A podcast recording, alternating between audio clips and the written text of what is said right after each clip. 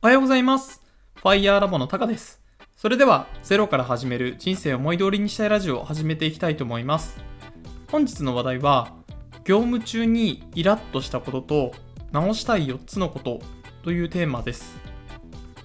はい。まず前提なんですけれども、えー現在私は入社3年目のサラリーマンをしています。でですね、ちょっと先日なんですが、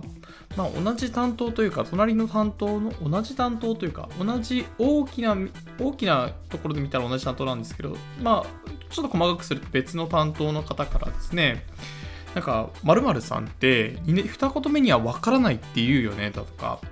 と3年目になるし、なおかつビジネスなんだから、それってどうかと思うみたいなことを言われたんですね。で、えっ、と、ちょっと、イラッとしたというか、まあ、気分もだいぶ落ち込みましたし、えちょっとこれで気分落ち込んでるようだと、まだまだだとは思うんですけれども、で、えっ、と、ここからですね、正直に思ったことと、まあ、そこからですね、えっ、と、今後直していきたい4つのことというところを、えーまとめましたので、話をさせてください。で、まず正直に思ったことが3点ありまして、まず1点目が、えっ、と、あなたには絶対に言われたくなかったっていうところと、えっ、と、それであればですね、あの、自分を入社3年目でとかって言うんだったら、あなたはビジネス、ビジネスマンになってから何年目ですかと。じゃあ自分よりも当然何倍も仕事できるんですよねっていうところを言い返したかったです。ちょ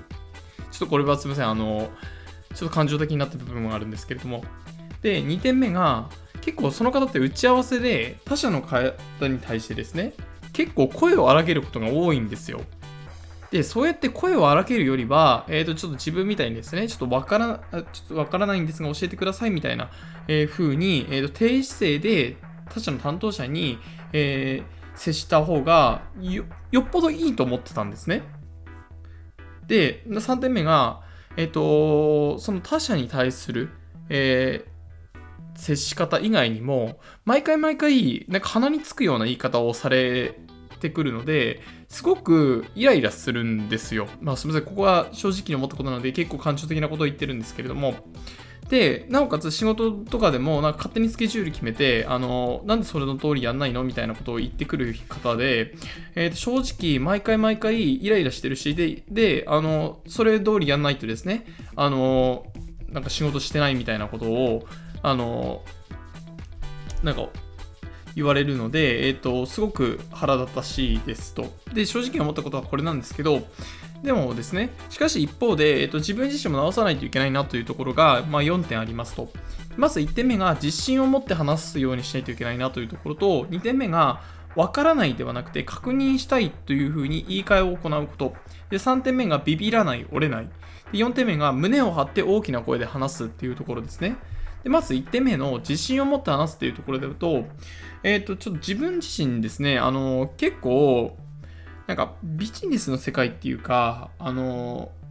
ビジネスというかもう社会人になってからそうなんですけど、まあ、いわゆる正解っていうところがないものに対してもちょっと正解を求めているところがあって、まあどうしてもこう上司の顔を見たりだとか、こう思ったら、これが正解なのかなっていう手探り手探りで、えっ、と、話していた部分があるんですね。なのでそこは自分の自身のですね、根拠を持って話をして、で、それで間違っていたら、まあ、それはそれで、えっ、と、まあ、気にせずに、まあ、別に死ぬわけでもないので、えっ、と、そういうスタンスで行っていきたいなと思ってます。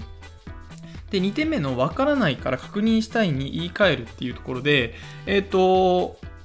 なんかその方に言われたのは、なんか二言目には分からないと言うと。で、分からないので、そこは聞かないといけないかなと思ってるので、そこを分からないというんじゃなくて、確認させていただきたいので、というように風に、えー言い換えを行っていきたいと思ってます。で、ちょっとこれでまた何か言われたら、まあその人のことを、じゃああなたはどうなんですか？っていう風にちょっと言い返したいと思います。で、3点目のビビらない、折れないというところで、あの、自分の考えを一方的に言ってくる方に対しては、はいはいという気持ちで、ちょっと受け流すというところをやっていきたいと思います。ちょっとここの部分、自分自身結構受け止めすぎてたなっていうところがあるので、ここを受け流していきたいと思います。で、折れないというところでは、あのーちょっと一方的にこう言われた時に、なんか自分自身は相手の言うことが正しいのかなと思って、ちょっと折れてた部分があるので、ちょっとそこは、あの、いや、違いますというところ、自分の意見を言うようにしたいと思いますし、あの、相手ができなかったところ、できてないところだとか、あと、ちょっとおかしいと思ったところは、あの、ちょっと自分の自信をつけるっていう意味でも徹底的にツッコミを入れていきたいと思ってます。で、4点目の胸を張って大きな声で話すっていうところなんですけれども、こちらですね、あの、テレワーク中でちょっと声のボリューム調整っていうのは難しいとは思うんですけれども、あの、声が小さいと自信がないように思われるので、えっ、ー、と、このテレワーク中とかでも胸を張って大きな声で話をするようにしたいと思ってます。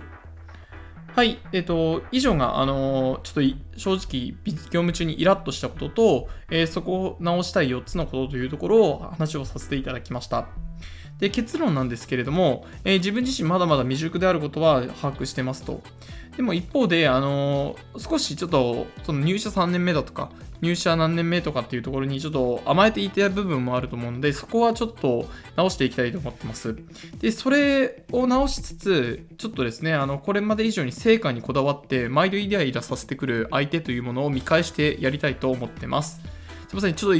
と感情的になってしまいましたが、えっ、ー、と、ちょっとこれを機にですね、あの、はい、あの、ちょっと自分自身変えら、変えることができるように、え、していきたいと思い、ま、思っています。はい。えっ、ー、と、このようにですね、あの、音声配信だったりだとか、この音声配信をまとめているノートというものを毎日更新していますので、えー、ぜひ見ていただいたり聞いていただけたら嬉しいです。その他にもブログの更新も少しちょっと最近更新がとどまっあの、できてもおりませんが、ブログもやっていますと。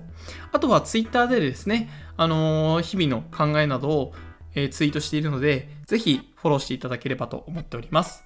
それでは本日の放送は以上で終了とします。ご清聴していただきありがとうございました。ではまた。